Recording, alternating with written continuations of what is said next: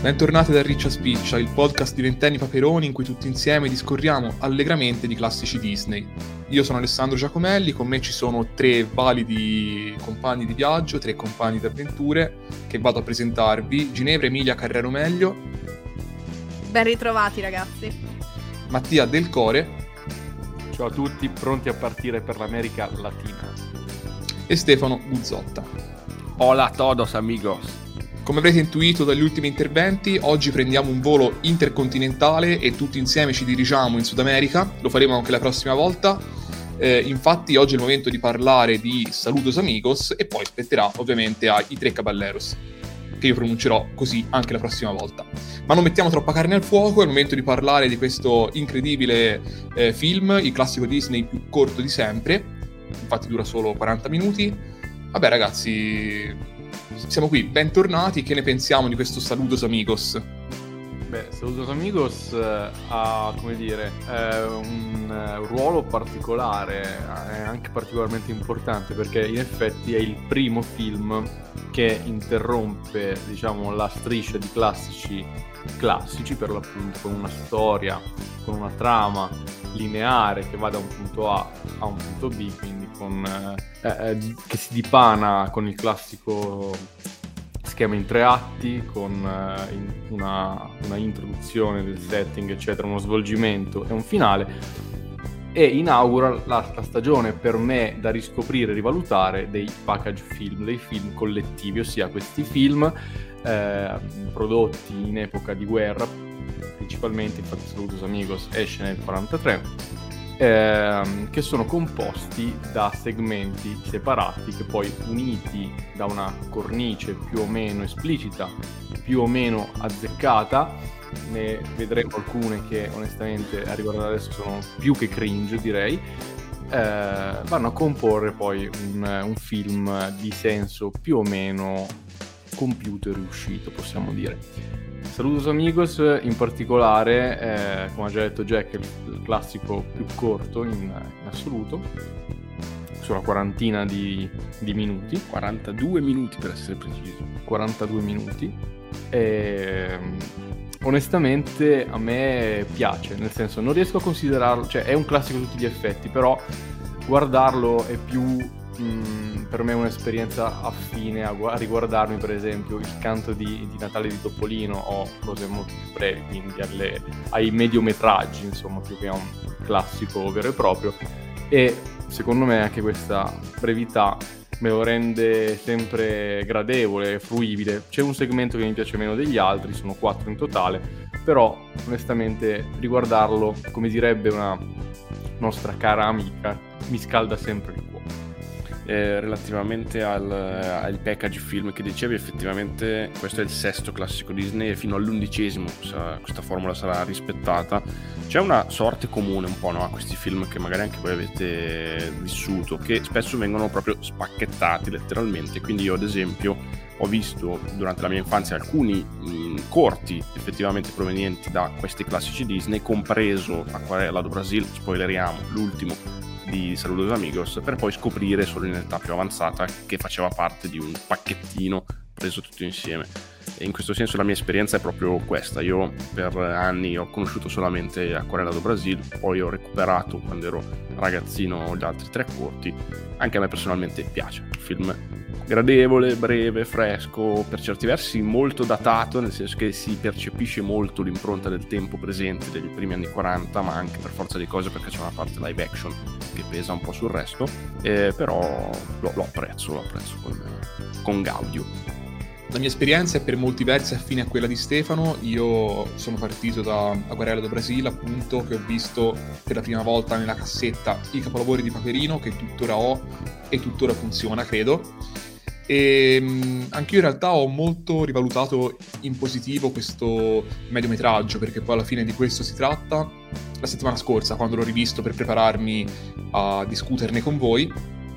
E ehm, in effetti sono corti molto freschi, molto carini, tre in particolare sono d'accordo. E forse il mio pregiudizio negativo deriva un po' dal fatto che per me per come sono cresciuto e per le visioni che ho fatto da piccolo, il classico Disney è sempre stato un po' il lungometraggio, appunto, con inizio, svolgimento e fine. Però giunti all'età di...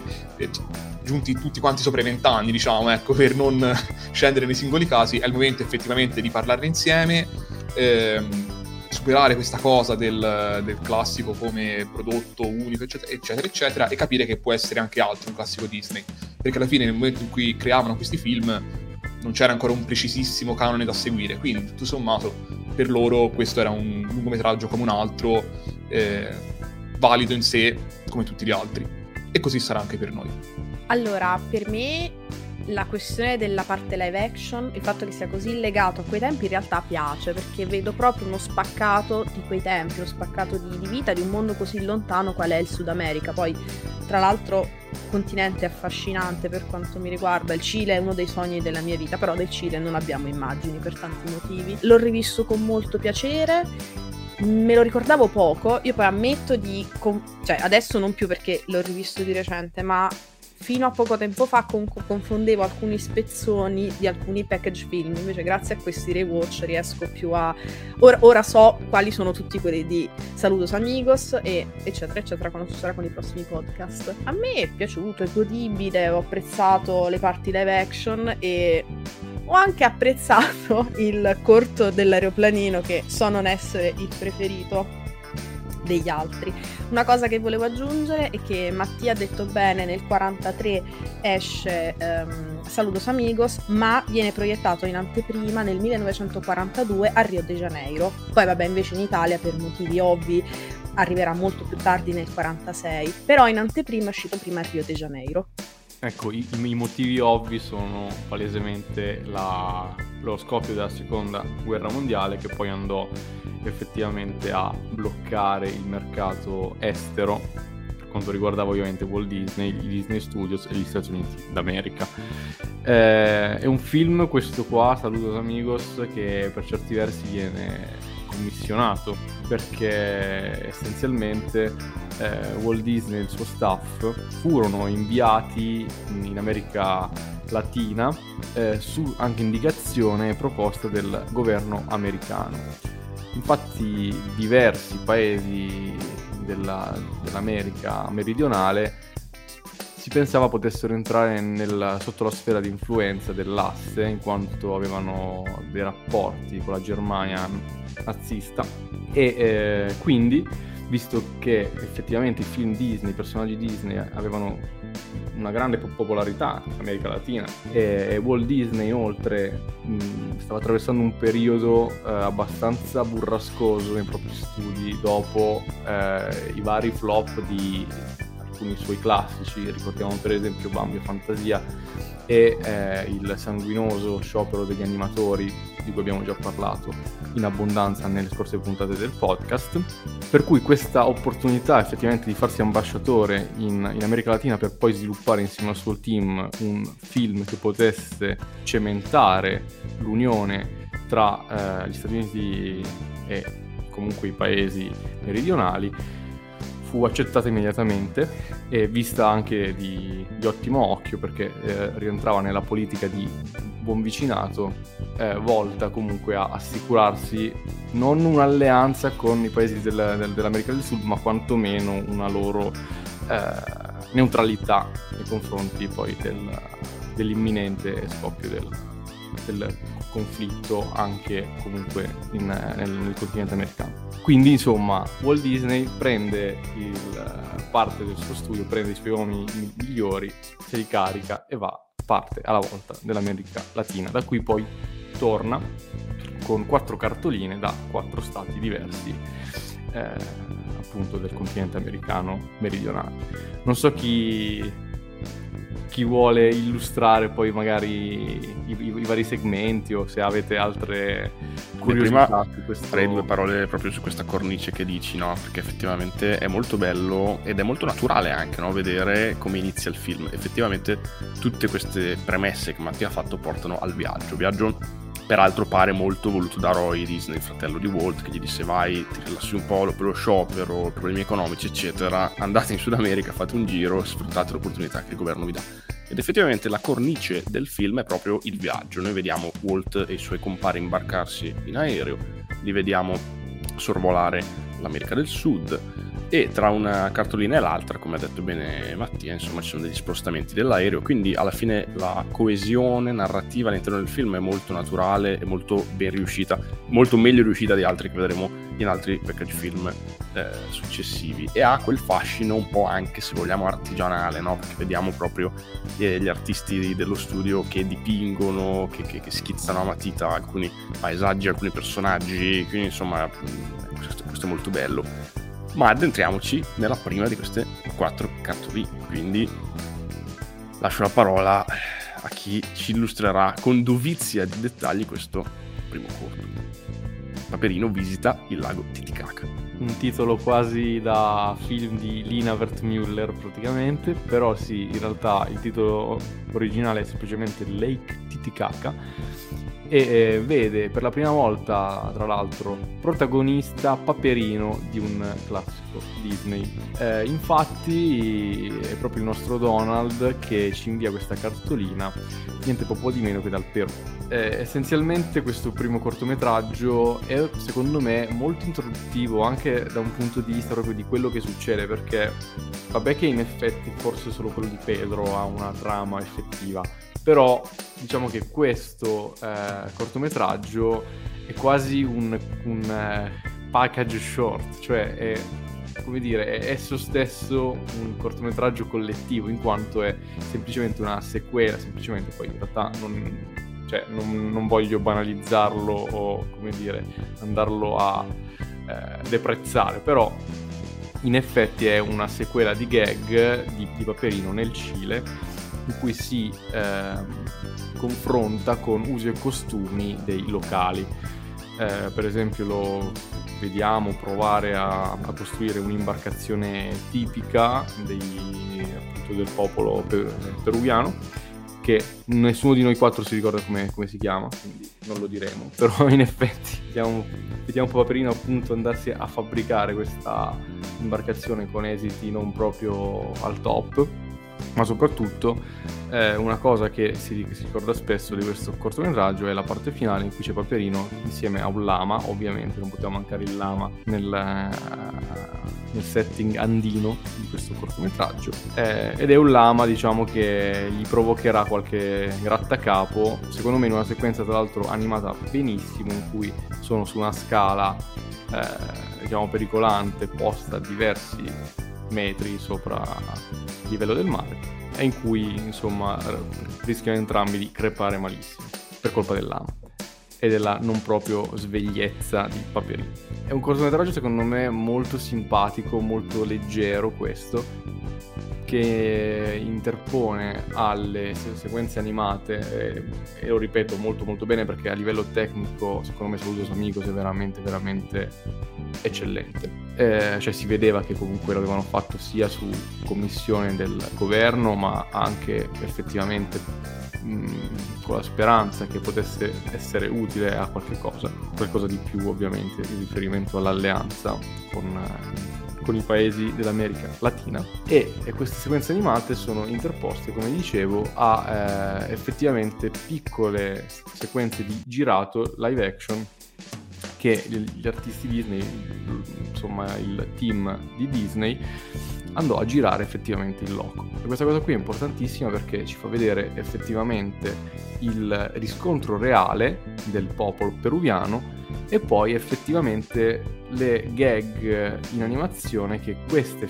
eh, che questo materiale aveva ispirato loro. Questo secondo me è importantissimo ed è la base proprio del film, cioè è praticamente la eh, quintessenza del film, in quanto vediamo come la realtà possa ispirare eh, l'arte. Ecco in questo caso la vita quotidiana dei peruviani va a ispirare eh, la fantasia de- de- degli artisti nordamericani. Questa cosa qui secondo me è molto interessante e Paperino in sé da subito venne scelto come emblema degli statunitensi. Si pensi per esempio al fatto che Paperino eh, fu subito selezionato per la sua ovviamente indole eh, non proprio tranquilla e calma e pacata come mascotte dell'esercito americano. Quindi in quegli anni la star era Donald, c'era poco da fare, Pippo era molto popolare ma non come Paperino e eh, quindi è, è, anche abbastanza naturale che eh, fosse Paperino a giocare la parte del leone. In realtà se, se, se ci fate caso, se notate, in questo film Topolino non fa perché la sua popolarità era in drastico calo. E eh, Paperino stesso, in quanto visitatore del lago Titicaca e del Perù, eh, va quindi a personificare tutto il popolo americano.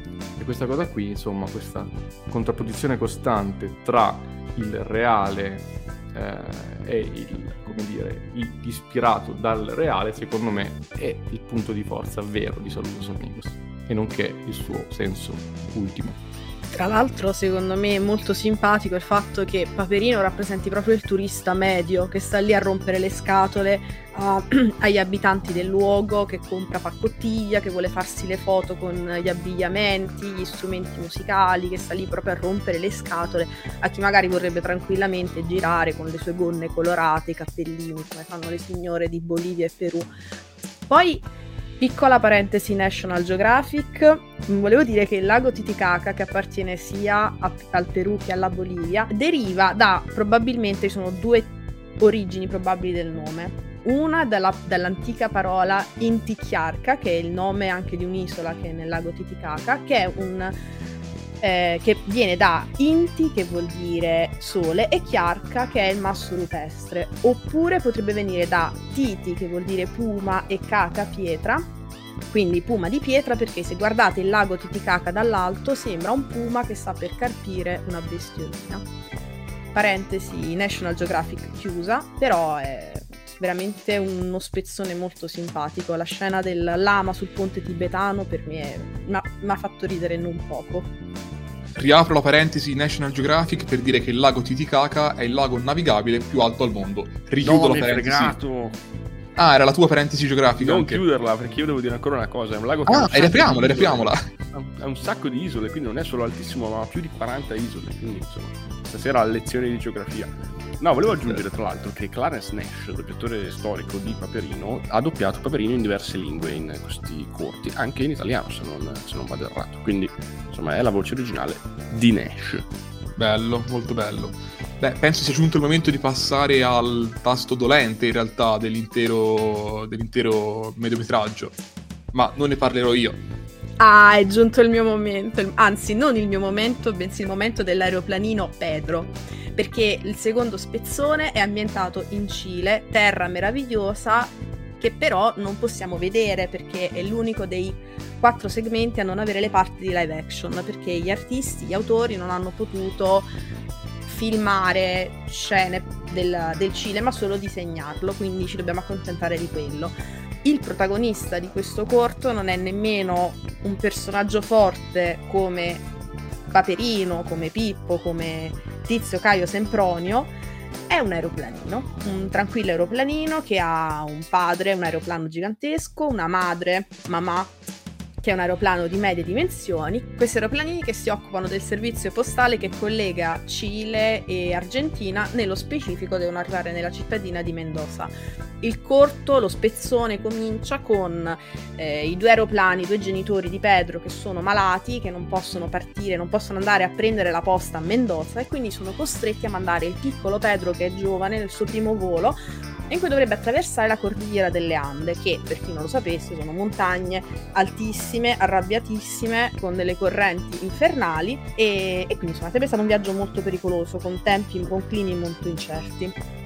Fanno tutte le raccomandazioni del caso al piccolo Pedro, che però molto gagliardo, molto spedito, prende la borsa e va, e va ad attraversare la cordigliera delle Ande.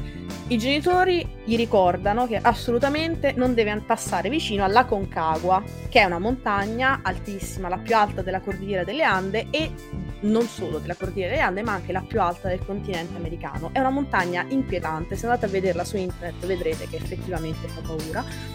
Non deve passare vicino alla Concagua perché lì il meteo diventa bizzoso, le correnti diventano fortissime, diventa pericolosa la, diventa pericolosa la tratta e il viaggio conseguenziale. Comunque Pedro all'inizio, all'andata, arriva serenamente a Mendoza, riesce a prendere la, la posta e si avvia a tornare in, in Cile. Tra l'altro l'aeroplanino volando passa davanti al sopra al passo di Ospagliata, si vede anche la statua eh, del Cristo Redentore delle Ande, che era un passo utilizzato in passato per arrivare, per unire Valparaíso in Cile con Buenos Aires. Comunque arriva, ritira la posta, torna indietro, solo che ovviamente come ogni giovane si fa prendere dai facili entusiasmi, come Icaro inizia a volare vicino al sole, Pedro si distrae inseguendo un condor e va vicino alla Concagua e lì a quel punto inizia la fase drammatica perché arriva, arriva la pioggia, arriva il vento, arrivano i fulmini e Pedro sembra non farcela. Lotta con tutte le sue forze per so- contrastare queste correnti fortissime per non perdere la posta e sta quasi lì per cadere, arriva un momento in cui sembra quasi precipitare ehm, verso, il, verso l'abisso. Stacco della scena, ci sono i genitori, al buio che aspettano mamma e papà aereo che aspettano il povero Pedro che torni è buio, non arriva, non arriva, niente, non arriva nessuno. Poi, colpo di scena, arriva finalmente Pedro, che è riuscito anche a portare la posta in salvo. Posta che ovviamente è importantissima perché tutti hanno bisogno loro, delle loro lettere, ma alla fine quello che aveva portato era semplicemente una cartolina. Un sito tipo vorrei tu fossi qui, una roba del genere. Quindi abbastanza scadente, ha rischiato le penne per senza niente. Quella zona delle Ande non è nuova a incidenti ehm, a, a, degli incidenti. Uno dei disastri più famosi è avvenuto nel 1972 quando proprio un, aer- un, aeroplano partito da Mendoza che doveva arrivare, non mi ricordo dove, ah no, doveva arrivare a Mendoza, si schiantò nelle Ande e ci furono vabbè un sacco di morti, gente che ha iniziato a mangiarsi tra di loro, un disastro, il disastro più famoso delle Ande. Quindi in realtà mi ha sempre un po' angosciato quel corto perché memore di questa storia mi, mi ricordavo di questo incidente. Però comunque, lieto fine, Pedro arriva sano e salvo portando la sua incredibile posta a destinazione. No, mi sorprende in positivo quanto tu sia esperta di storia sudamericana o comunque di aneddoti sudamericani, disastri aerei, la geografia locale, è tutto molto interessante. Per me questo corto appunto è quello più debole dei quattro, tu già l'hai, l'hai accennato, sì, noi non siamo grandi fan qui in generale. In effetti lo ricordavo anche più brutto, sarò totalmente onesto, però lo trovo comunque abbastanza insipido, ecco. Anch'io lo ricordavo più brutto, ma non scalda il cuore, come già poc'anzi detto. Dicevo prima a microfoni spenti che le sequenze di volo non sono malaccio a livello di animazione. e questo Pedro un po' dopo no, mi viene da collegarlo al, al trenino di Dumbo, Casimiro, ci sono questi mezzi senzienti che sono un po' un leitmotiv, no? Poi tornerà Cars, eccetera, eccetera. Però sì, questo Pedro, insomma, poverino. Non aggiungo altro. Aggiungiamo soltanto, apriamo una piccola parentesi musicale, Pedro è anche una grande canzone di Raffaella Carrà. Non c'entra niente con l'aeroplanino, ma... Eh... È un omaggio doveroso. Però attenzione perché Pedro era di Santa Fe, quindi tutta un'altra nazione, non confondiamo. Questo è vero. Questo è molto importante. Ginevra cittadina del mondo. Eh sì. No, grande, grande fan di Raffaella Carrà, sono ferrata su Raffaella. Se invece vogliamo rimanere nell'ambito dell'animazione, Pedro almeno ha un merito, ossia di riallacciarsi almeno idealmente alla, alla gloriosa stagione delle Silly Symphonies. Almeno quello, cioè racconta, poi racconta una, una storia.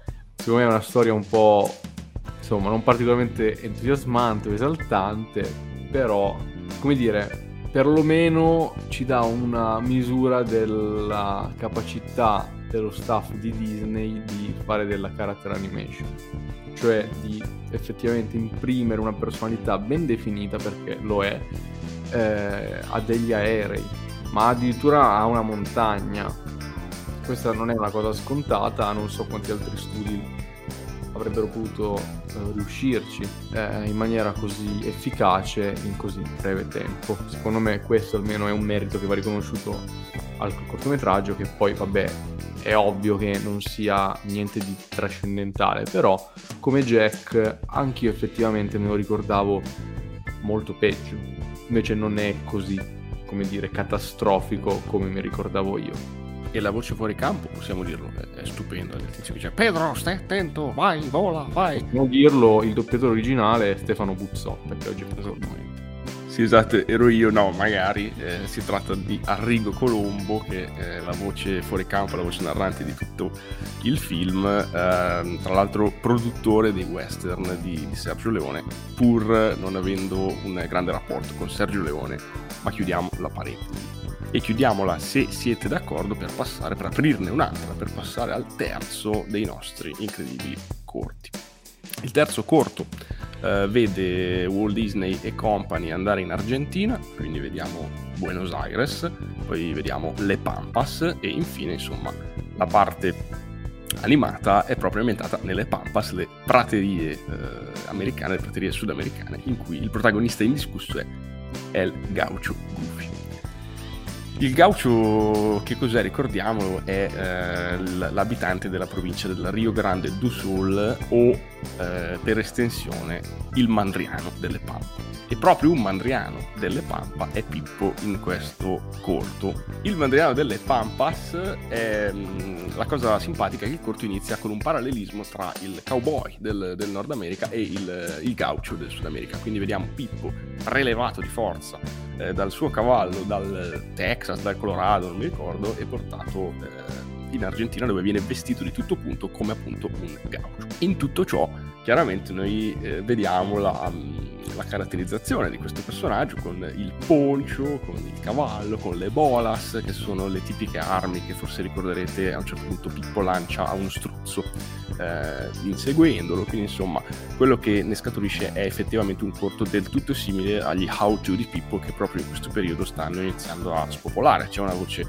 fuori campo che racconta la tipica vita del gaucho e c'è Pippo che la interpreta in maniera abbastanza eh, ridicola nel senso buono del termine. È un corto simpatico, un corto che, che, che fa ridere, che sfrutta bene alcune delle classiche, eh, alcuni dei classici escamotage degli auto, tipo il ralenti. A un certo punto c'è una scena in cui Pippo va a ralenti sul cavallo in maniera assolutamente scomposta scordinata, che è molto simpatico. Viene mostrata la vita tipica anche eh, del gaucho alle prese con il cibo, con la, la carne argentina, che è una tipica una tipica pietanza, tipo che canta, che suona, insomma alla fine è uno spaccato, anche qui senza raccontare una grande storia, più che altro un proto-documentaristico di questo, di questo personaggio. Il corto è diretto dal grande Jack Kinney, non dimentichiamolo, e ehm, ha una particolarità censoria, per così dire, perché a un certo punto quando è stato rieditato in versione un video è stata tagliata in maniera brutale e assolutamente poco precisa la sequenza in cui Pippo fuma una sigaretta e questo ne ha compromesso in qualche modo la, la, narrazione perché non si capisce bene togliendo questa sezione come il cowboy si trasforma in mandriano. Comunque un corto nel suo complesso godibile con Pippo che è sempre un personaggio assolutamente divertente, scanzonato e la voce fuori campo che contribuisce a rendere questa ironia ancora molto attuale. Vi piace? È il gaucho Goofy? Io vorrei dire una cosa, non è tra l'altro, sempre usiamo tra l'altro, non è solo Pippo tempo a fumare. Nel live action si vede anche qualcun altro fumare. Si vede Walt Disney con una sigaretta in mano. E io so che tra di noi c'è il più grande esperto del vizio di Walt Disney col fumo. Possiamo dire che sia Pippo che Walt Disney non dovevano fumare. Perché questa cosa qui è stata, come dire, eh, censurata più volte, come ha detto eh, Stefano per rilasciarmi invece a quello che diceva Ginevra, ossia il fatto che Walt Disney fosse stato beccato in questa occasione a fumare, eh, in realtà eh, sono poche le occasioni in cui Walt Disney non veniva beccato con una sigaretta in mano, visto che ehm, lui fumò per tutto il corso della sua vita, aveva iniziato a eh, 16-17 anni quando si imbarcò volontariamente come eh, autista di ambulanze nella prima guerra mondiale in Francia e aveva iniziato lì per ammazzare la, la noia, diciamo, poi aveva continuato per tutto il corso della sua vita. Tra l'altro, lui fumava eh, una sigaretta dietro l'altra, era un chain smoker. Ma poi noi pensiamo alle sigarette di oggi. In realtà c'è da pensare che lui fumava le sigarette senza il filtro quindi immaginate immaginate quanta cazzo di Catrame. di catrame, eccetera, che si ficcava nei polmoni Walt Disney. Infatti poi morì appunto per questa motivazione qua. Eh, tra l'altro, secondo me, troppo giovane, insomma.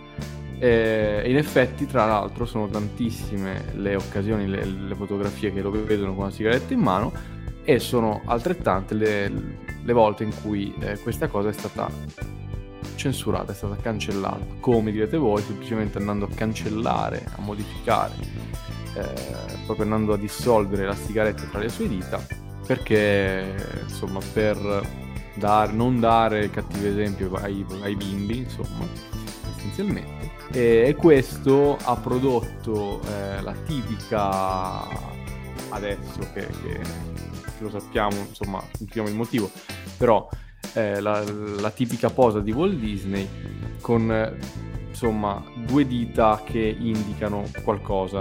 Eh, non si capiva, cioè nel senso chi non lo sa magari non può capire perché Walt Disney faccia questo strano gesto, in realtà è semplicemente perché tra quelle due dita era situata la sigaretta. E quindi insomma questa è una curiosità effettivamente che emerge dal, dal film Studios Amigos. Però Walt Disney non è stato cioè nel senso si vede lui che fuma cioè non è stato sottoposto a censura sì sì sì esatto. Cioè si vede che fuma. Si vede si vede. Sì sì si vede. Sì, infatti io lì per lì non ci avevo fatto molto caso poi ho visto uh, c'è la sigaretta. Io commento un attimo invece il corto di Pippo dicendo che per me ehm, tutto il senso dell'operazione Salutos Amigos sta un po' nei primi momenti di questo corto perché vediamo Pippo che interpreta un tipico cowboy americano e poi viene prelevato con la forza dagli animatori e spedito in Argentina. Questo serve nelle intenzioni secondo me degli animatori ovviamente a, per, a far sì che lo spettatore americano, nordamericano, possa vedere un qualcosa della sua cultura anche nel Sud America e quindi serve a cementare appunto l'amicizia tra queste due parti del continente facendo vedere, vedete anche loro hanno i cowboy che peraltro in quegli anni nel cinema di intrattenimento erano diffusissimi. Quindi insomma, eh, davvero penso che questi primi momenti del corto siano molto interessanti per questo, perché eh, spiegano il gaucho con un modello tipicamente statunitense. Ma tra l'altro a proposito di Gauchos, poi lascio a Ginevra per il suo commento su questo corto, vorrei salutare uno dei più grandi Gauchos che ci ascolta sempre, che è Ronaldo de Assis Moreira, detto Ronaldinho, grande calciatore chiaro, Gaucho. Chiaro. Un saluto a Ronaldinho. Vabbè, sa- salutiamolo sempre. E, no, niente, volevo dire semplicemente come commento che è uno spezzone molto simpatico, Pippo tutto vestito con la ciripà, eccetera, eccetera. Mia parte preferita però quando sta lì a mangiarsi la carne e inizia ad alternare carne, pane, taglio, carne, pa- cane, ta- eh, vabbè, carne, pane, taglio e finisce per mangiarsi il coltello. Sono una persona semplice, a me è una scena che fa sempre molto molto ridere. Poi sembra gustosissima la carne. Mamma mia, in, sì. in quello spezzone, cioè proprio fa venire fame, caspiterina. Da grandi appassionati di grandi grigliate, eh, tutti noi qua abbiamo condiviso grandi momenti grigliatori, devo dire, una grande grigliata. Ma mentre ricordiamo i momenti di giubilo collettivi, a base di grigliate, serate estive e simili, è il momento invece di parlare dell'ultimo dei quattro corti che compongono questo package film che abbiamo un po' imparato a conoscere. Nel momento in cui registriamo stiamo per sforare i 42 minuti di durata del film, quindi vabbè è, è andata così purtroppo. E, ehm, parliamo però di questo bellissimo Aquarela do Brasil.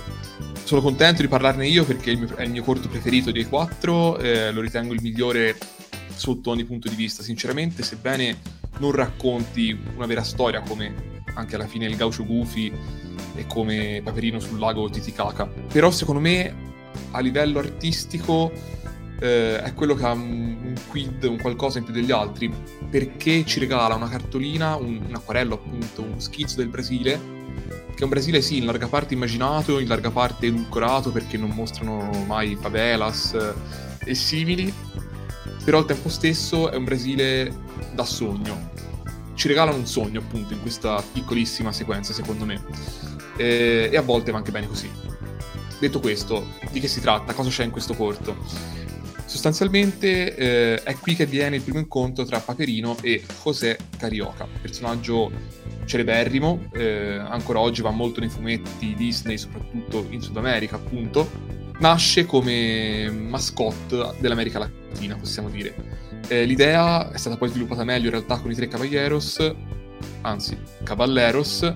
In quel caso avevamo Paperino a rappresentare il Nord America, gli Stati Uniti in particolare, José a rappresentare il Brasile e un po' il mondo latino, possiamo dire, e eh, Pancito, poi lo vedremo meglio se, la prossima volta perché non c'è in Saludos Amigos, a rappresentare il Messico e più latamente l'America centrale, possiamo dire, l'America, eh, quei paesi insomma che si sviluppano, che si situano attorno al Messico. Dunque, un primo incontro tra America del Nord e America del Sud, i due si presentano a vicenda, si scambiano il biglietto da visita e, e poi, guidati dalla mano dell'animatore che dipinge meravigliosamente questo Brasile appunto da cartolina, si recano a visitare Rio de Janeiro tutto qui in realtà. Di sottofondo c'è questa samba che accompagna il tutto, questa musichetta catchy che io a distanza di anni dalla prima volta che ho visto il corto, a distanza di decenni in realtà nel senso, l'ho visto ormai vent'anni fa, credo la prima volta, ma ancora a distanza di vent'anni eh, quella musichetta rimbalza di tanto in tanto nella mia testa anche se non guardo così spesso Salutos Amigos. Quindi corto memorabile per quanto mi riguarda, e basta. Questo sostanzialmente è quello che avevo da dire. C'è Paperino che beve la casciassa, penso si pronunci, e alla fine ehm, diciamo, si, si dà a come dire conquiste amorose, possiamo dire, sembra di intuire, e quindi questo ci rende più umano il personaggio di Paperino, ce lo rende più vicino, forse, non lo so. Poi il, il, brano all'inizio di Aquarela do Brasil è un brano che è molto bello, veramente molto malinconico, mi piace molto, però paradossalmente eh, quando è stato registrato, quando è stato pubblicato nel 1939 è stato un po' un mezzo flop, perché è un brano di Ari Barroso e interpretato da Aloisio de Oliveira e quando uscì ai tempi, boh, non se lo filò nessuno. Invece, grazie a Saludos Amigos, ha avuto un successo mondiale. Credo sia uno dei brani brasiliani più famosi di tutti i tempi. Comunque, corto meraviglioso. Cioè, non, non saprei che altro dire, che ha già detto tutto Alessandro, ma proprio graficamente è bellissimo. Cioè, è poco da dire. È stupendo. Beh, perché è ricco anche di invenzioni visive, cioè all'inizio sono tutte trasformazioni, pennellate che diventano altro, eh, fiori che si trasformano in uccelli. Eh, le banane vabbè, che diventano tucani. tucani. Quella scena bellissima. Le banane che diventano tucani, e addirittura poi a un certo punto c'è un fiore con la pappagorgia in cui entra un'ape e poi da lì si sviluppa Paperino. Tra l'altro è un frame di quel, di quel momento ad aver sviluppato il famosissimo meme in cui c'è Paperino che sembra avere l'erezione. In realtà è semplicemente l'ape che sta ancora eh, viaggiando all'interno del corpo di, di Paperino e che in quel momento l'ha fatto in zona pelvica, possiamo dire. Sì, diciamo che è Paperino che conosce in modo un po' a distanza troppo ravvicinata la fauna locale, ecco. Ecco, esattamente, possiamo dire così. E poi, eh, tra l'altro, una cosa che vorrei dire è che a me ha sempre invece affascinato, eh, a parte, cioè tutta la parte in cui ci sono Paperino e José che eh, scendono dalle scale che mano a mano vengono, pittura, vengono dipinte dal, dall'artista, perché si vede proprio la mano dell'artista che va a dipingere mano a mano lo scenario, e piace tantissimo il pavimento tutto ondulato. Sì, il pavimento sì, ondulato che loro seguono bello. per fare i passi. Loro ballano, esatto. Bello, bello, bello. bello. Sì, beh, eh, certamente quello è il cortometraggio tra i quattro più memorabile e riuscito. È proprio un, un tripudio di invenzioni stilistiche e musica ovviamente eccezionale e inoltre a, a livello filologico ha dato i, i Natali a uno dei, dei, dei, nostri più grandi amici di sempre, ovvero José eh, Carriocco. Grande amico. Che so Stefano Buzzotta essere un grande stimatore. Io sono un grande appassionato di Osa Carioca, mi piace il suo modo affettato, è elegante, un po' zuzzurellone, insomma. No, più che altro mi ha sempre colpito il fatto che questo personaggio qui nasce con un pretesto no? ben preciso e si sarebbe potuto esaurire nel giro di poco, no? portata avanti la missione di amicizia, di, di buon vicinato e invece insomma un personaggio che avrà appunto lo sappiamo tutti, una fama assolutamente imperitura e che verrà in qualche modo adottato in Sud America come campione del fumetto Disney. No? Sappiamo che il fumetto Disney in Italia, in Scandinavia e in Sud America ha un po' i suoi tre poli più importanti e in Sud America eh, José Carioca ha la sua famiglia, è addirittura un supereroe, Bat Carioca, ha tutta una serie di... ha proprio un ecosistema intorno che effettivamente l'ha visto prosperare su carta e non più tanto sullo schermo, perché onestamente non lo ricordo dopo i tre Caballeros in altre apparizioni, se non forse in chi ha incastrato Roger Rabbit fa un cameo. Anche in DuckTales, nel reboot, DuckTales. c'è la puntata È con vero. i Tres Caballeros. È vero, è vero. C'è anche una piccola serie dedicata, una miniserie proprio sui tre Caballeros, ora che, ora che ci penso. Insomma, comunque personaggio memorabile. Che salutiamo. Ci guarda sempre. Chiaramente.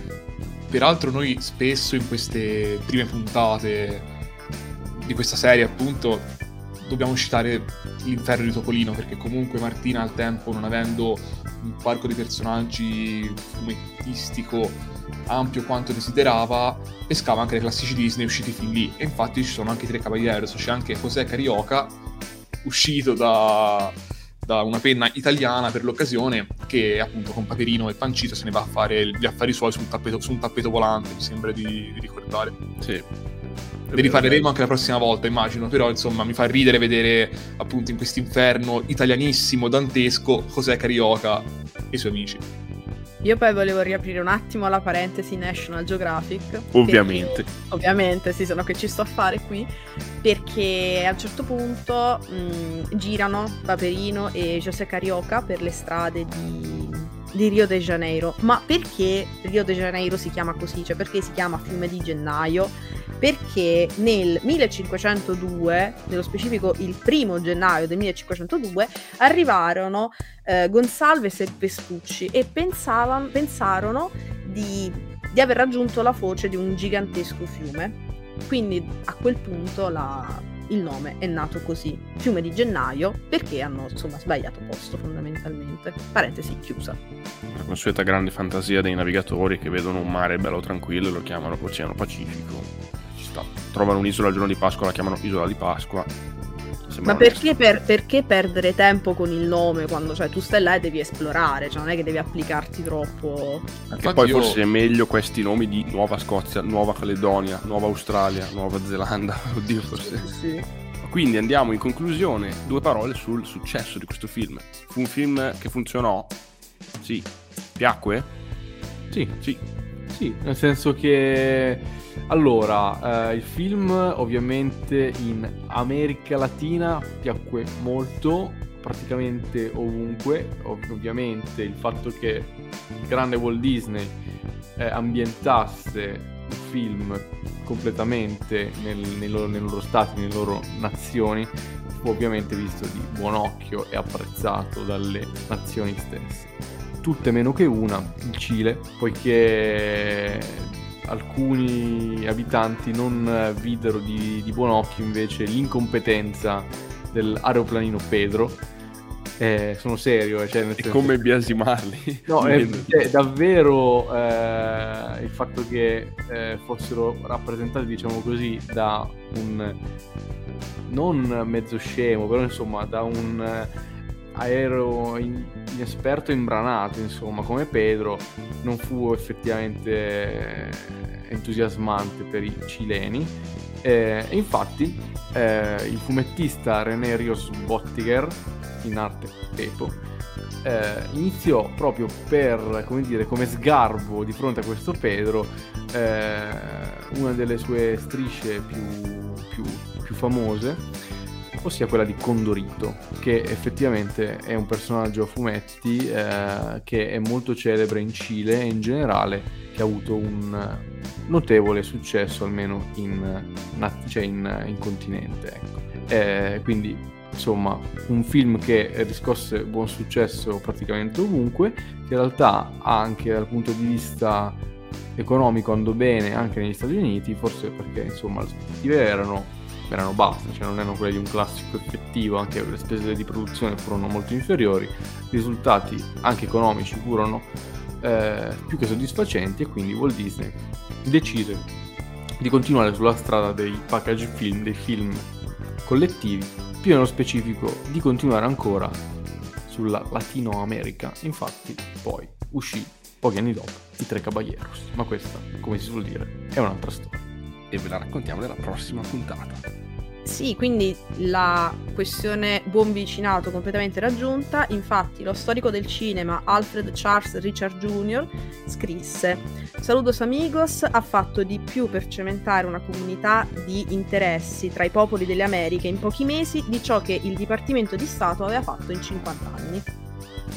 Direi che come conclusione così ci sta tutto. Allora ragazzi, prossimamente torneremo a cavalcare, cavalcheremo ancora, ma per adesso podcasteremo ancora, anzi possiamo dire, ma per adesso vi salutiamo. Alla prossima, buonanotte o buongiorno. Ciao a tutti ragazzi e anzi, adios amigos, alla prossima. Mi hai fregato la battuta finale, allora io dirò hasta luego amigos. Ci sentiamo alla prossima puntata per non smettere di cavalcare nelle pampas. Vabbè, io non ho preparato nessuna battuta, quindi vi rimando al prossimo episodio. Ciao ragazzi.